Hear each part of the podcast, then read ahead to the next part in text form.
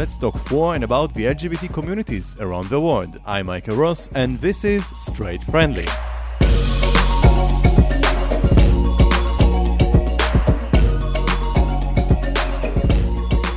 In this episode, we are going to talk about a very important subject, which is very close to my heart.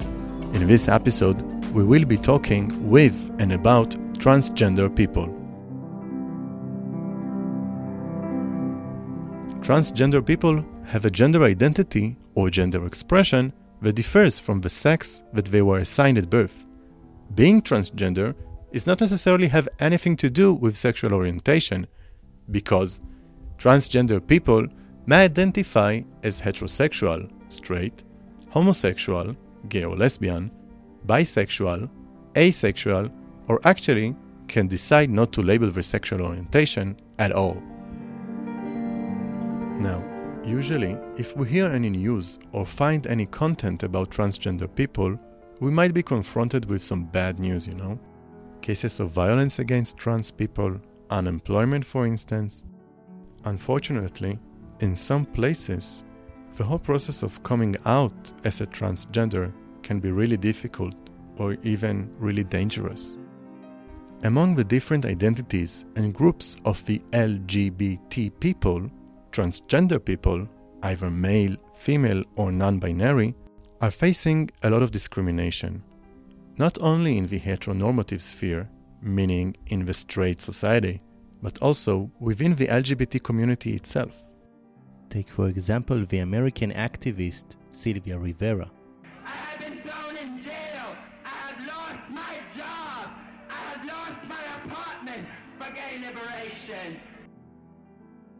As an Israeli, I will never forget the day when in 1998, while I was in primary school, Dana International, a transgender female singer from Israel, has won the Eurovision Song Contest. She brought so much pride to so many people with a really good song, by the way, the song which called Diva.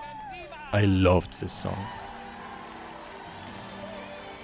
And probably all of you know at least one transgender figure that can make you feel pride, that can empower you. A brave person. Now, I believe in creating empowering content. A content that can connect us all. And this is why I chose that the first episode, which we will have about transgender people on the Straight Friendly podcast, will be an empowering one.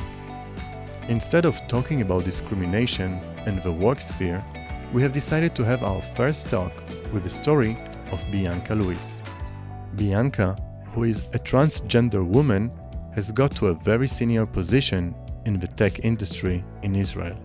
She's also a board member of the LGBTech organization, which has branches in many countries around the world.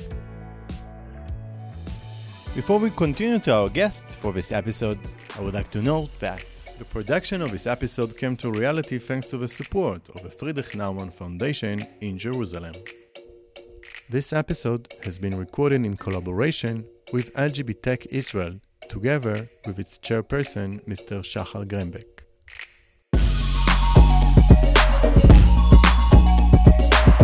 So today we have two special guests with us. The first one is a father of two, and he's the partner of Roy.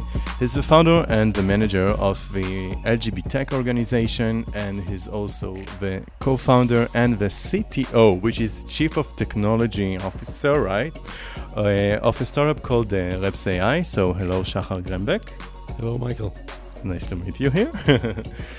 Our other special guest, she's the head of sales at Opster, and she was the formerly vice president and leader of successful startups in Israel, such as Logz.io. So we have uh, with us Bianca Lewis. Hello, hello. Hi, Michael. And can I just say what a great honor it is to be on your podcast. Thank you so much for having us. Thank you very much. Thank you for both of you. Actually, this is the first time that I'm recording more than one person at once. So, uh, so thank you also for sharing the mic and holding it, uh, holding it here. But I think we're gonna have a very interesting um, episode. And one of the things which is uh, connected between both of you is the fact that uh, you're both members, and Shachar, you're also uh, the founder and the manager. Uh, so you're both in the board of uh, the LGBTech organization, right? So can you please tell us a bit about what you do in what countries you're doing, your activities, and what it's all about? Yeah, sure. So LGBTech is an organization that promotes diversity and inclusion for LGBTs in the workforce. We work both with employers to help them understand how to promote inclusive work environment for LGBTs. We also encourage the LGBT community to be themselves at the workplace. We have both a list of 30 top uh, LGBT executives. We have a list of uh, 30 top executives and we do that in order to increase visibility for LGBT executives uh, at the workplace. And we also have events that we invite uh, role models from around the world uh, we had uh, Lord Browne, who is the former CEO of uh, BP, British Petroleum, Prime Minister of Luxembourg, uh, Vivienne Ming, who is an AI scientist uh, that is exceptional uh, around the world. And so we also have a few chapters abroad, both in France and also in Netherlands. Cooperate with other LGBT organizations that do the same and focus on both tech and, and workplaces around the world. And we cooperate with them in order to uh, promote our cause because we share values. And what made you to form this organization? Did it come from your personal uh, experience or? So the reason uh, I founded it was that I myself experienced discrimination in the workplace. I mean, when I came out of the closet, I felt as uh, that my workplace doesn't know how to digest. So in which year did it happen? So I came out of the closet 2008, and I founded LGBTech at, uh, January 2011. And I did it because I uh, felt that there is a lot to promote regarding uh, how workplaces help LGBTs feel comfortable at the workplace. And in what way have you been discriminated at your workplace? So when I came out of the closet, when I shared it with uh, my HR manager, so she didn't know how to react. I mean, her first reaction was to laugh, she was a little bit embarrassed and she didn't know how to react. And so from that moment, I understood that there is a lot of workplaces don't know how to handle uh, what to do with LGBT employees. So I talked with some friends, and I saw that there is no organization that does promote it in Israel. So we decided to I decided to op- to found the organization and as I said, promotes both uh, works with, both with employers and with the LGBT community, and with other diversity inclusion organizations. That unfortunately in, in Israel, LGBT is not always considered as part of diversity. Unfortunately. Bianca, did you join to the organization for the same reason, or what made you join no, I, I, definitely did not have the same HR manager as Shachar. um, Lucky yeah. okay. Uh, the, the truth is, I think everybody as individuals, part of our community and part of the general community in the world, have got different different reasons for joining their organizations and their own journeys. And I doubt two people have got the same reason, even though they are commonalities, they are things that we share in common. Obviously, my story is different from Shachar's, but no more traumatic and no less traumatic, just different. If I also may add that you're identifying yourself as a transgender woman. Oh my word! How I hate labels. Yeah, okay, let's, let's go with that. Okay, but definitely you had some story of being open in your workplace. Yeah, I mean, absolutely, but it's very, very different from from Shachar's story. Um, my openness actually came from Shachar, believe it or not, not from a not from an HR person that laughed at me. How can I put it? So basically, you're one of the people who might have been already affected by the organization that Shachar formed. Okay, so I had a lot of things which I admired in what Shachar was doing for the community. Um, but my story didn't really start with there. My story started when I when I transitioned many years ago, long before I I actually joined LGBT uh, Tech. Um, I had my own discrimination, my own challenges, and I'll give you an example. I transitioned on the job. So there's a funny story. So if your if your listeners want to hear my first day as Bianca in the workplace was quite funny. The process of transitioning uh, from male to female, which was my journey at the time, um, you got to get a psychologist who assesses you to be stable. Let's not go into the details, but the point is, one of the exercises you had to go dressed as your appropriate gender identity. So that was the first time in my life that I was dressed as a woman. Okay, it wasn't a pretty sight. I can assure you that is is a good thing that there were no video cameras there. Um, and then I got an urgent call from my boss in Jerusalem, in an office, who said, "Who knew about the story?" I was very open about it. He said, "Come in quickly. We got an emergency of work." And I said, "Well, you know, like." I'll be as you've never seen me before. Anyway, I went in, and after I was in for the day, I thought, well, I'm not going to go back. It's like everybody knows about it, everybody's seen me, so from now on, I'm just Bianca. so it was a very accidental tripping over myself experience. And coming home that night, I got um, stopped in a police roadblock who asked for my driver's license. And there was a little bit of discrimination there because they couldn't figure out why my identity didn't match the person driving the car. And I was stuck there for a long time. It was Oh a- wow. that was pretty terrifying. So my discrimination actually started the very day that I transitioned, ironically. But as it went on, it was a lot of fun on that job because everybody accepted it. But the discriminations continued in the world. Um, when the company got bought, which was great, um, I had to get another job, and I went for a few interviews. And the first interview, I got told, "Don't be so nervous. What you nervous about?" I said, "Hmm, yeah, I, I don't even know how to live. Never mind interview. This is not easy for me."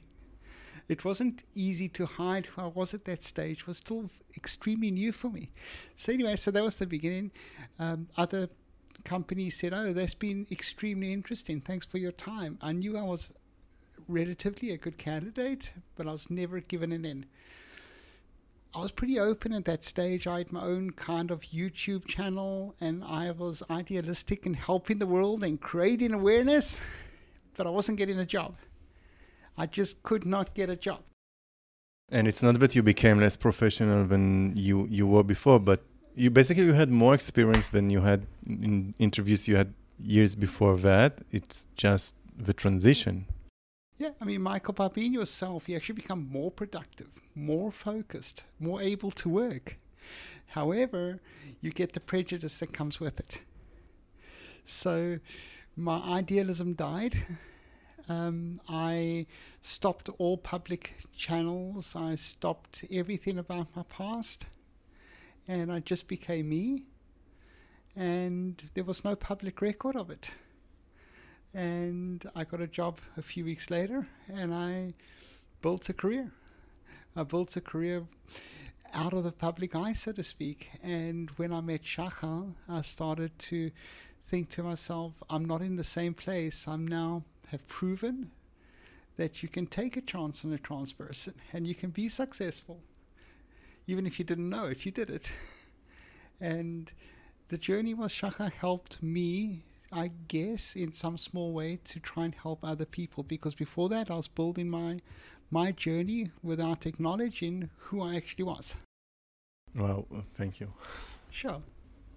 I think this is just proving also uh, this is something that we've been talking about in previous episodes that we we had also about uh, celebrities. If uh, people who are in some position of impact should they come outside of the closet uh, or not?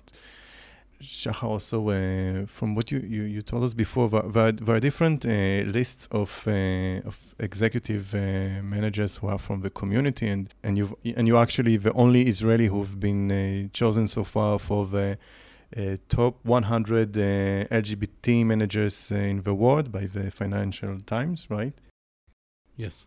And so, why why to participate in such um, things? Isn't it better maybe to to stick with your career and not to find yourself in in a, in a position where, where where you have to hide your your YouTube channels or parts of the past but the future that you do want them to be part of who, who you are?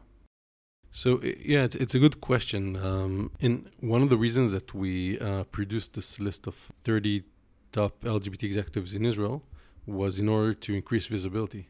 We have a lot of people that are out in the entertainment business, in in uh, in, in, many other businesses, uh, communications, uh, but we have less visibility regarding executives out of the closet. And there is a lot of people working in, in many companies, and and and there is very little role models. Uh, when we first did the the list, I uh, talked with the people that we chose for the list, and um, and some were asking me why we're doing that, what why it's so important, and what I said to them is is that it's an opportunity to be not just a manager or executive, but to be a leader, and to inspire the community that uh, you can be both uh, successful in your career and also be who you are. Uh, we had in one of our events uh, Lord Browne, who, who came to inspire us, and he said, "Who is he? For those who don't know." Uh, Lord Browne, who was the CEO of uh, BP, British Petroleum. It's a big, huge company, corporate, uh, origin from uh, Brit- from England, but uh, it's a global company. And he said that uh, that he's he's sorry that he didn't came out earlier in his career, and he wasn't himself. He he invested a lot of energy hiding who he who, who he is who he was. And there are a lot of researchers that provide information about how employees are more uh, efficient or more happy, who retain in their jobs more because they feel comfortable being themselves. So it's both the interest of uh, the employee and the employer that uh, people feel comfortable who they are. And I think that as, as more we have visibility of role models or, executives who are out, we have uh, will have more people that feel comfortable being themselves at work. So this is very important to have those role models out.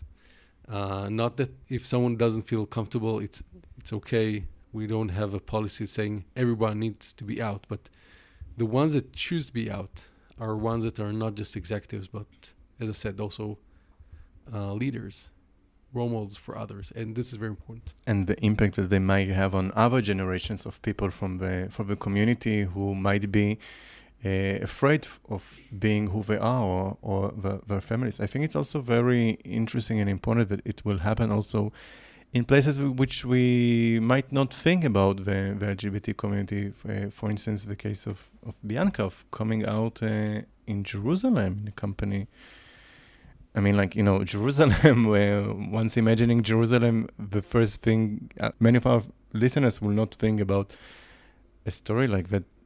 Bianca, do you feel that, like, the fact that you've been in Jerusalem, that your story or experience was different? Did you feel any comments from the people who worked with you?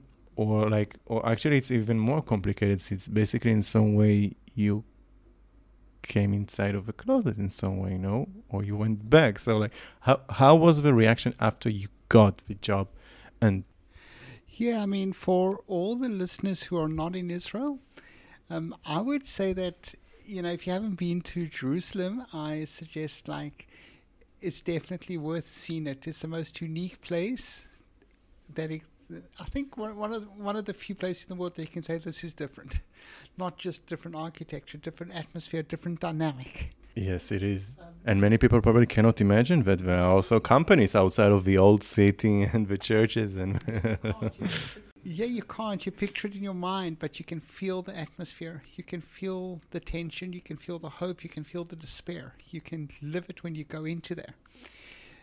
However, in full disclosure, my story of Jerusalem has got nothing to do with that.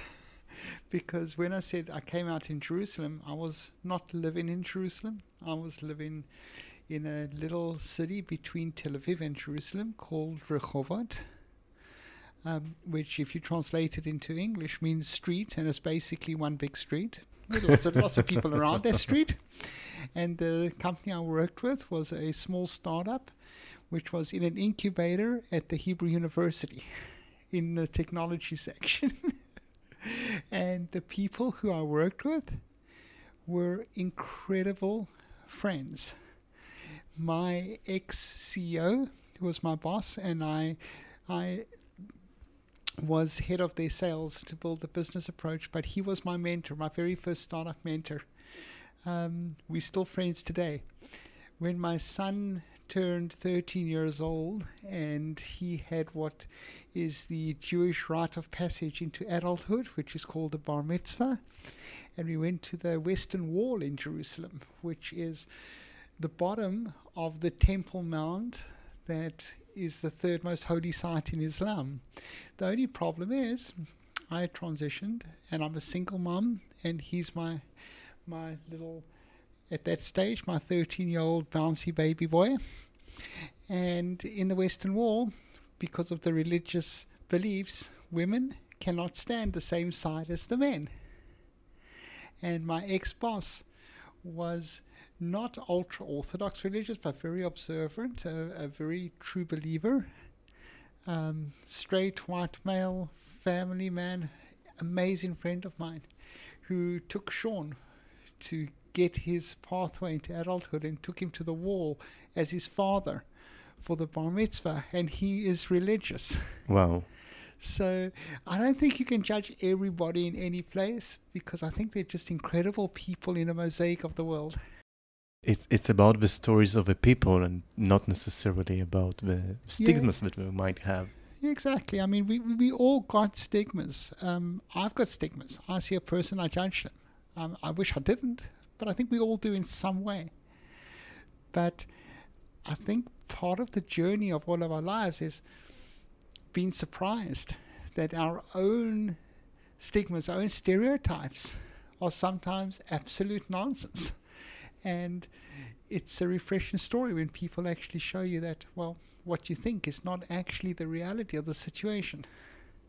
And that goes into the point where Shachar said it's been being leaders in our community because we're being judged for who we are and not for who we are externally, who we present in, but not the people we are inside. Not what we can offer to the world, not what we can offer to our friends. So when a person gets to know us, it changes the picture.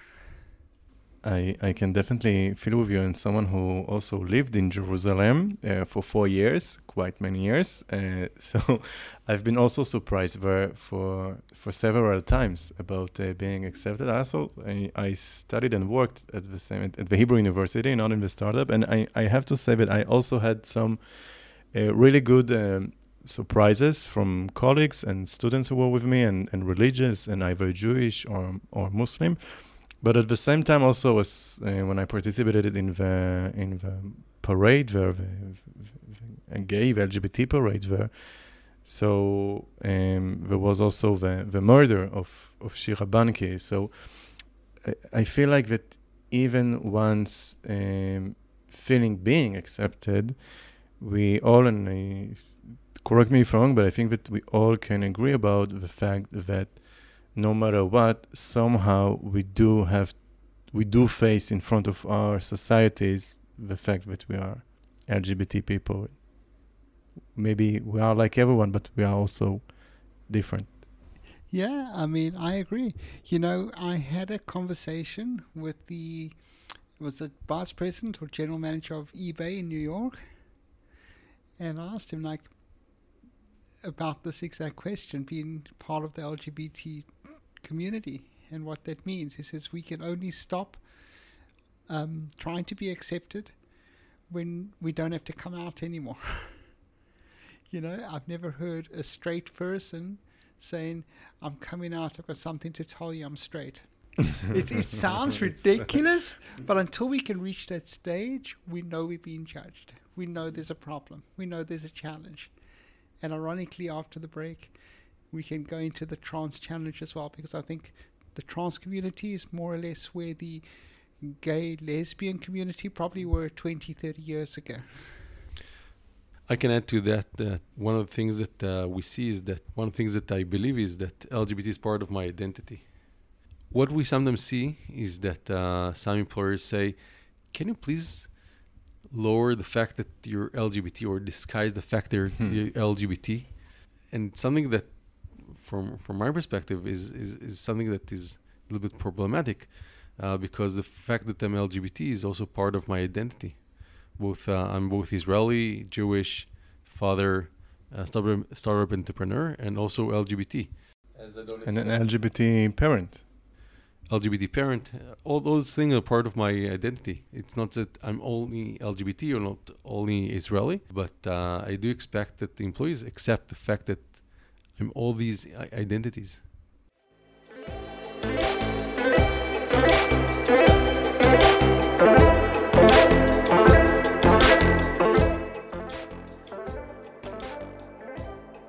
So after the we had a short break and so many questions that uh, I have after uh, this break and uh, Bianca would like to ask you first of all what it's like being trans in the business world.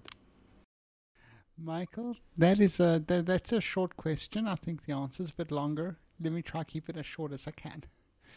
Um, I don't really know what it's like not to be trans in the business world. so I can give the challenges as well. Shachar said before the break is that it's part of your identity, it's part of who you are. Uh, but the first thing that jumps through many people's mind is being gay is about who you sleep with in the bedroom being trans is a step behind that. Being trans is you've the first person thing that people ask you, well, have you had the operation? That's not part of the identity. That's not part of who you are, and quite honestly, it's nobody's business anyway. um, unless you're in a relationship with somebody, why would that even be relevant? So, what's it like being trans in the workplace? I would say largely misunderstood. Um, and there's a massive difference between people that you're open with because often they are very accepting, but that's not often the real picture that happens behind the back.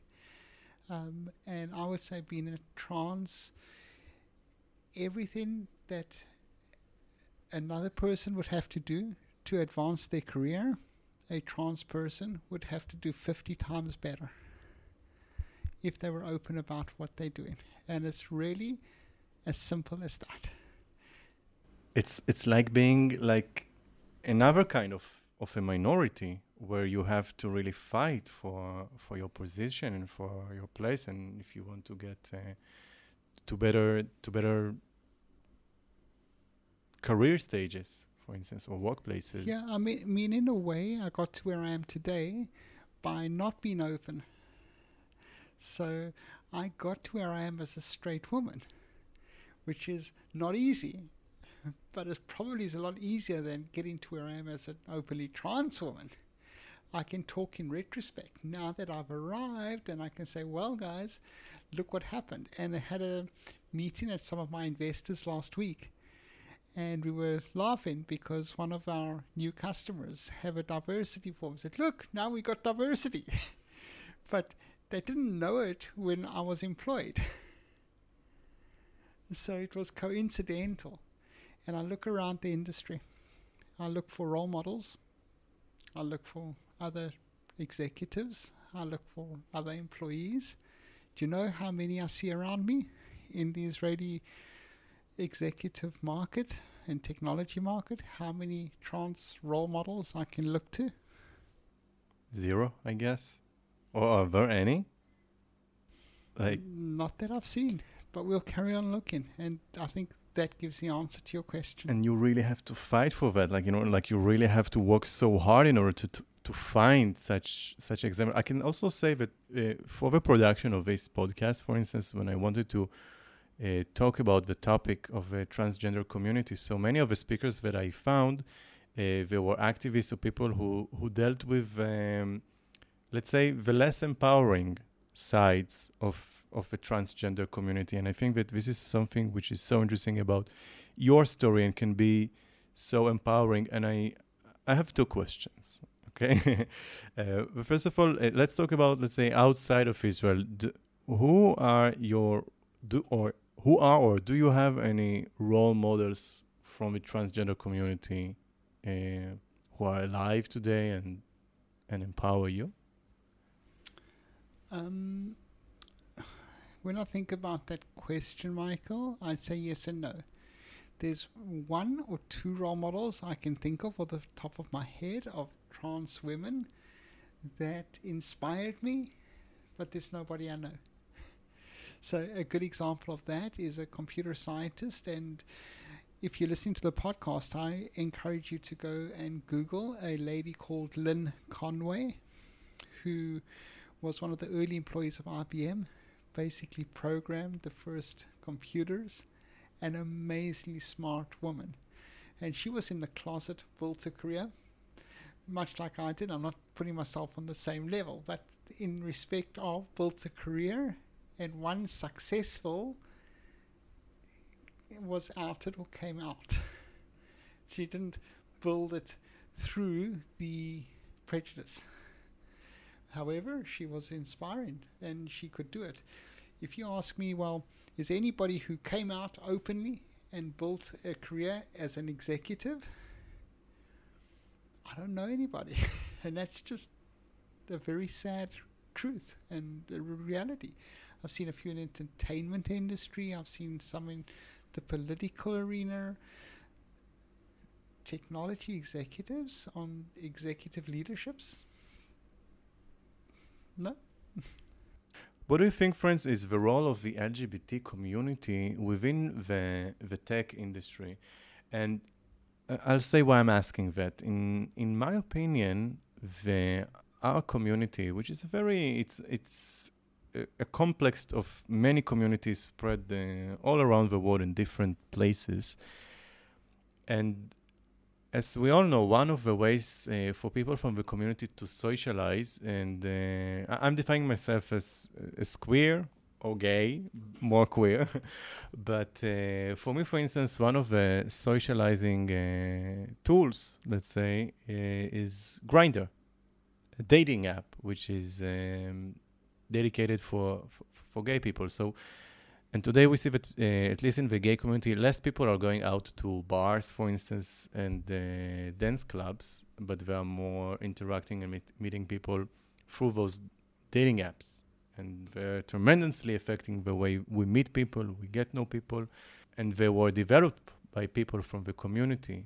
And in my opinion, it has also some sides which are not so positive because if in the past i let's say let's say i, I would have grown up in uh, new york in the 60s and i could go to stonewall inn before the riot so probably good chances that i would meet people who are not only gay and uh, not only around uh, my height or sexual preferences but probably i will meet more people and including uh, trans people.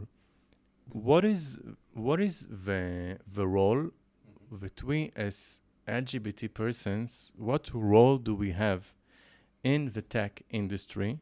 Because the tech products and apps, for instance, as Grindr, are affecting the way we are socializing with each other and the way we meet each other. And it has also um, positive aspects and negative aspects. In my personal opinion, one of the negative aspects of Grindr for instance, is that I will probably meet only gay people, and and these days people are less going to bars or dance club or places where they can socialize and meet people who are not only the letter that presents them. Tough question. Yeah, super super tough question. Um, so yes, LGBT tech does create a closed community where we can empower companies to um, to empower a specific kind of people and not meet other people. However, your point is important, Michael, about meeting meeting people. It's not the same as a dating app like like like Grindr or a closed community, because of those empowering a community I do think that our organization makes a very special effort to translate our messages into the wider community. So we do hold live events and of course we welcome to the LGBT community, but we very much make a point of interacting between the general public of all kinds to promote that cross understanding. I think your point's important, but I think it's a point that is covered, of course, during the corona phase, but more challenging because trying to get a wider community to attend a Zoom is much more challenging than going into companies. But I'm going to give it over to Shachar to elaborate because he probably knows a little bit more than I do on this. Shachar, let us know. What is your opinion? Uh, yeah, so uh, to add to what uh, Bianca said, um, we're focused more on the social aspect. Uh, both uh, we're not a business that are for profit, so what matters for us is that uh, to connect the community with one another, you know, to be stronger together. So we do live events in which we connect people from around from all parts of the LGBT community to meet one another and to cooperate uh, what we see in uh, many cases that people uh, either do business together. I myself met my co-founder at one of our events. So uh, what we bring to the community is, is this this vibe of connecting with one another, knowing one another, understanding that you're not alone, and we're we're a community we're a live community. It's not just a Grindr that you meet uh, people. I myself, I, I never used Grindr because met my spouse before that. Lucky you. Yeah. It depends. It, it's it's a whole story, but uh, we we have other episodes about that uh, yeah. topic. Uh, but I do think that we have a responsibility, uh, both because each one of us has a had a, his his or her journey coming out of the closet, and we have a responsibility for ourselves, uh, and also it, as people working in the tech industry that uh, created a lot of tools that are very uh, uh, leading today and to make uh, our world better also for ourselves for the lgbt community what effect do you think that uh, the things that you are doing in LGBTech in your organization what effect it has on other people who are working outside of the tech industry so we gotta we, we, we can answer that question on two levels. Let's talk about the direct and obvious level, right? Is that your question is completely valid and it's a debate we had within our organization as well to expand our community beyond the borders of just tech and we've actually got one or two companies who um, having included us in their process of inclusiveness which are not in the tech industry. Uh, so it's an important expansion, which I think we've recognized. Another perspective of this, even though LGBTech and even any niche organization within our community, we've got to remember that all of us have got friends, have got colleagues, have got children, siblings, parents, and not all of them are in the community, but they all know the work we're doing in the community. So keeping it insulated is incredibly difficult, and that's a good thing it's a good thing that the broader community around the community can can disseminate the work that we're trying to achieve. We started in tech because it was the right place to start because the tech industry is uh, is considered more open for LGBTs uh, around the world. So we started in the tech industry, but uh, we expanded uh, above uh, the tech industry in order to increase our impact not only in the tech industry in Israel. We gave an example in one of uh, the Hebrew episodes that, for instance, Apple, which everyone knows, so they take their workers to their parades. For instance, it's not something that, uh, for instance, my mother is a kindergarten. I cannot imagine uh, any situation that uh, lots of uh, kindergarten teachers will go together to the parade, for instance. So this is one of the so many companies abroad are are investing more uh, resources in order to include their employees. We see a lot of companies abroad uh, marching in the parade. I can tell you that my brother who lives in Berkeley, uh, his son is in kindergarten, and the all the kindergarten class was in the parade in uh, Berkeley.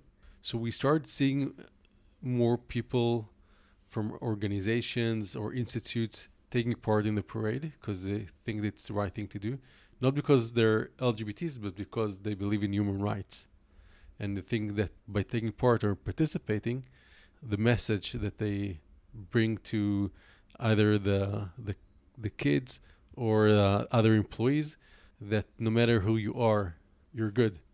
Uh, whether you're LGBT or ethnic minority or women, uh, come as you are. We'll accept you no matter who you are. So it's it's a message that has a lot of value for employees everywhere. Just before uh, we finish, uh, one of the last questions uh, I will have, although I have many more questions for both of you. It's a very interesting uh, episode, and thank you for being here. So, uh, as we said, about, as you just said, Shachar, about uh, human rights and participating in, in the parades and the events related to the community, not necessarily for being an LGBT, but supporting human rights. So, my question for both of you is do you think like that the LGBT community is the originator or the founder for other human rights activities? It's a good question. Uh, LGBT. I like the fact that you like my questions. I have to say, it's, a, it's a good one because it it's really relates to so LGBTs are not. It's not the first revolution uh, for human rights. I mean, women was were much before that, and other populations of diversity were before LGBTs. But what is exceptional about LGBT is that in a very short time, in considerably very short time, the impact and the revolution was very impactful. The path that LGBTs made in the last 50 years, 30 years, is is is amazing. Uh, and other populations are both uh, trying to understand what they can also do for their uh, seek for uh, human rights and uh, equality. Of course, we're far from equality, especially in some parts of the LGBT community. As we mentioned, uh, the trans community are 20 years behind uh, gays at least. Uh, but it, it's something very exceptional that we need to acknowledge. And um, it, it's, a, it's a whole discussion to understand why they're why it was a revolution on steroids for the LGBT community uh, compared to other population that started much before the LGBT community. Yeah, I think that's that's very valid points that Shach has pointed out here. That there are plenty social rights movements long before LGBT. Um, we seem to be in the spotlight at the moment.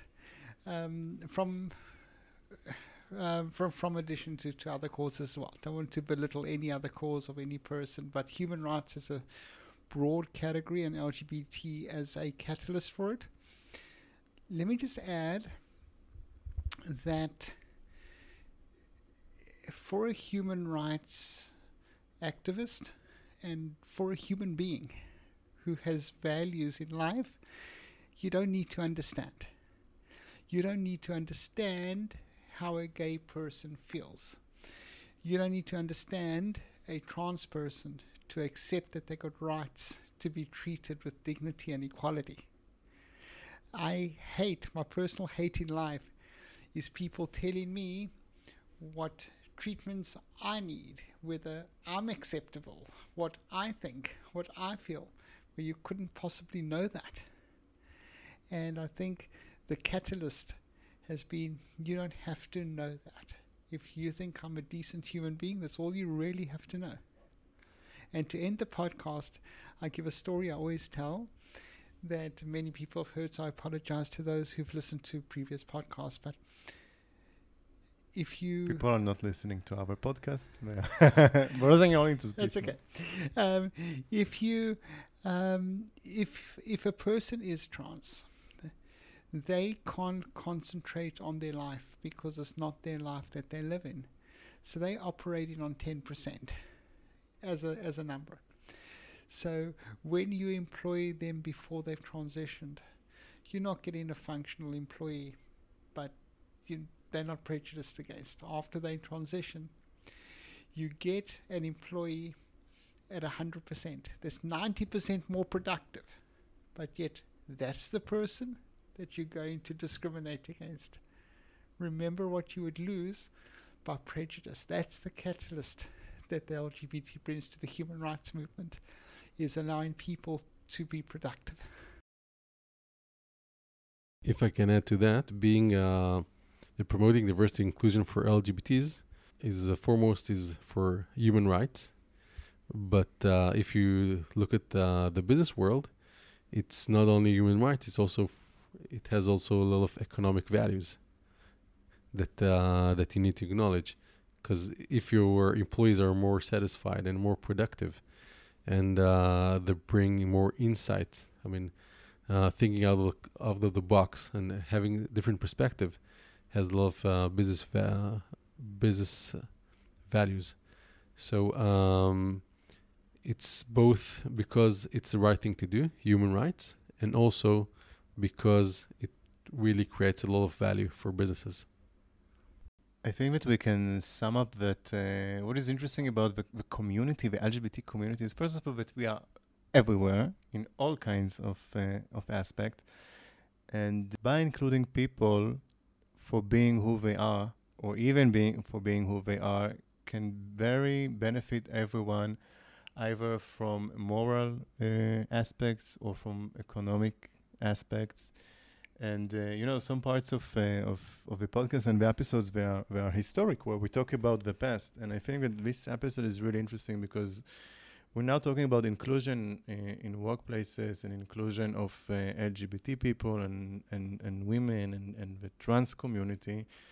And i think that these are really huge steps because imagining uh, the people who who organized stonewall riots only a few decades ago, I'm not sure that they could even imagine such situation. And I'm I'm sure that this episode and with the stories which we just told, we can empower people and workers and uh, managers and people in all around the world in, in, in countries and in cities and in places that might remind uh, Jerusalem where we also find uh, good surprises and uh, workplaces where we could be we could be who we are and we see how everyone can can benefit with it. So uh, Bianca and Shachar, I want to thank you very very much for participating in this episode. Thank you for having me Michael. Thank you so much for inviting us. Thank you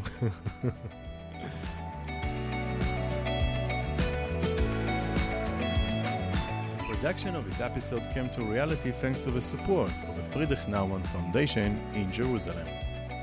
And also thanks to our volunteers, Alon Rosenblum, Ariel Skop, together with a student from the Tel Aviv University who's been volunteering in this podcast as part of an academic course about LGBT history, Oded Spitzer.